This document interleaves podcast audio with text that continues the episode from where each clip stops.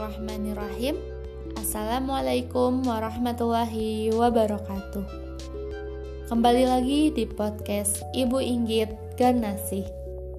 Alhamdulillahirrahmanirrahim teman-teman. Akhirnya kita bertemu lagi di podcast kisah perjalanan Ibu Inggit. Sebelumnya, Aisyah ingin mengucapkan terima kasih banyak kepada teman-teman yang udah selalu stay mendengarkan kisah ibu ini dari episode awal hingga episode saat ini. Selamat datang juga kepada teman-teman yang baru bergabung mendengarkan podcast ibu. Semoga kalian enggak bosan-bosan untuk terus penasaran akan kisah perjalanan ibu Inggit.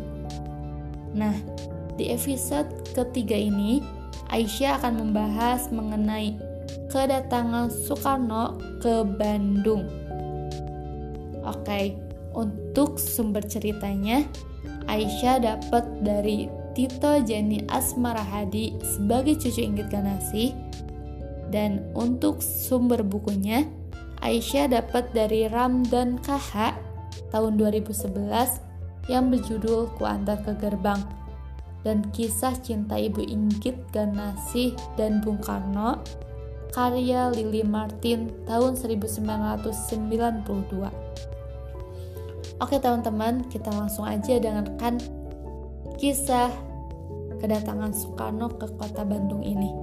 Pasti teman-teman akan penasaran, karena kan kemarin kita udah baper-baperan nih tentang pernikahan Ibu Inggit, yang Masya Allah perjalanannya tuh nggak mulus gitu ya. Sekarang kita kedatangan seorang remaja yang memiliki cita-cita tinggi, yaitu ingin memerdekakan bangsa Indonesia yang saat itu sedang dijajah oleh bangsa lain. Oke teman-teman, kita saksikan langsung aja oke. Selamat mendengarkan, semoga kalian suka.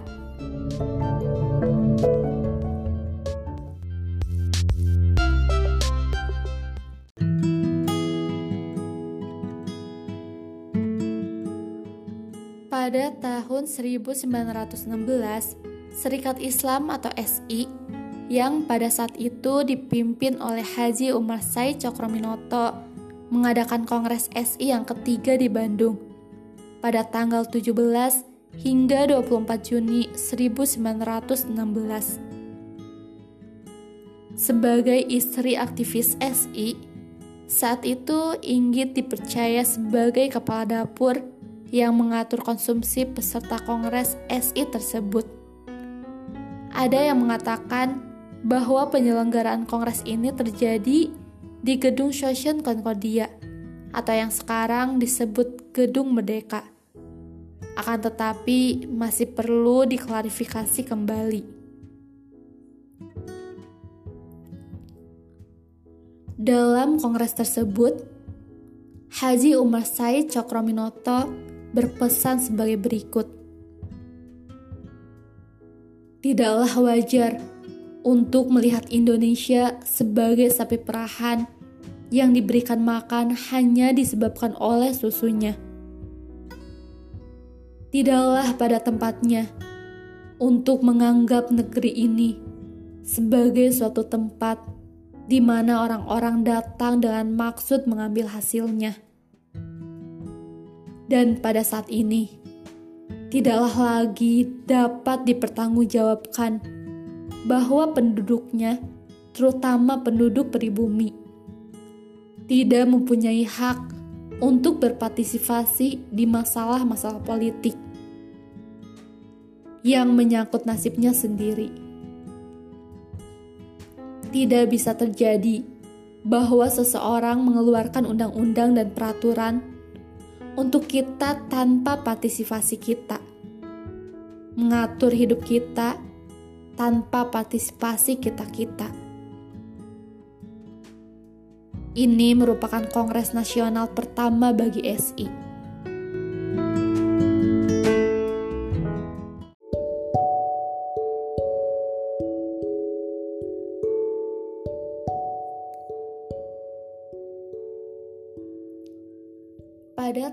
tahun 1921, Haji Umar Said Cokroaminoto yang tinggal dan memimpin SI di Surabaya mengirimkan sepucuk surat kepada Haji Sanwasi. Isi surat tersebut menerangkan bahwa murid sekaligus menantu Cokro yang bernama Soekarno akan ke Bandung untuk meneruskan sekolah. Haji Sanwasi diminta untuk mencarikan rumah inap bagi bekas student itu selama tinggal di Bandung. Karena pada zaman itu rumah inap semacam kos belum setenar sekarang, Haji Sanosi dan Inggit kesulitan mencari rumah inap bagi Soekarno. Hingga akhirnya mereka sepakat untuk memberikan kamar bagian depan rumah mereka sebagai tempat tinggal student itu sementara waktu, sambil mencari rumah lain yang lebih layak. Di Bandung, Soekarno Muda melanjutkan sekolahnya di Teknik High School de Bandung atau yang sekarang disebut Institut Teknologi Bandung menjadi seorang arsitek. Setiap hari ia berangkat dari rumah inapnya di Jalan Kebonjati ke sekolahnya di daerah Dago menggunakan sepeda. Tidak jarang juga ia membawa kawan-kawan sekelasnya untuk belajar bersama di rumah. Ini membuat ibu inapnya, Inggit Garnasi, semakin sibuk melayani student-student yang bersemangat itu. Selain mengajak kawan-kawannya belajar bersama, sering pula Soekarno Muda mengajak kawan-kawannya berdiskusi mengenai masalah kebangsaan, terutama pergerakan politik di Hindia Belanda. Ini mulai yang membuat Haji Sanusi tertarik pada Soekarno Muda dan cukup sering berdiskusi dengannya.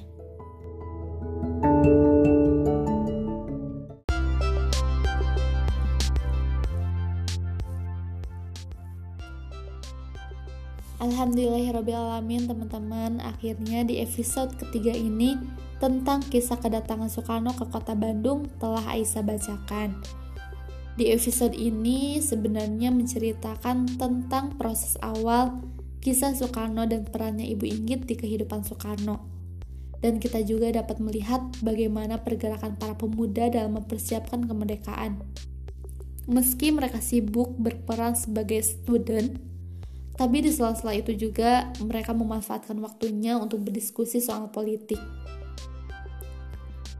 Ya, mungkin jika kita berada di posisi mereka pun, kita pasti akan berusaha melakukan hal yang sama seperti kata Soekarno. Tidak ada satu rakyat negeri jajahan yang tidak ingin merdeka. Tidak ada satu rakyat jajahan yang tidak mengharapkan hari kebebasan. Yap, betul sekali. Seperti itulah kisah di episode ketiga ini. Oke teman-teman, jangan lupa dengerin terus kisah perjalanan Ibu Inggit Ganasih buat kalian yang kepo sama sosial medianya Ibu Inggit kalian bisa lihat di deskripsi. Dan juga terima kasih banyak buat teman-teman yang udah selalu dengarkan podcast tentang ibu ini. Dan jangan lupa saksikan episode selanjutnya. Dan juga jangan lupa di share ke teman-teman yang lain terima kasih banyak. Assalamualaikum warahmatullahi wabarakatuh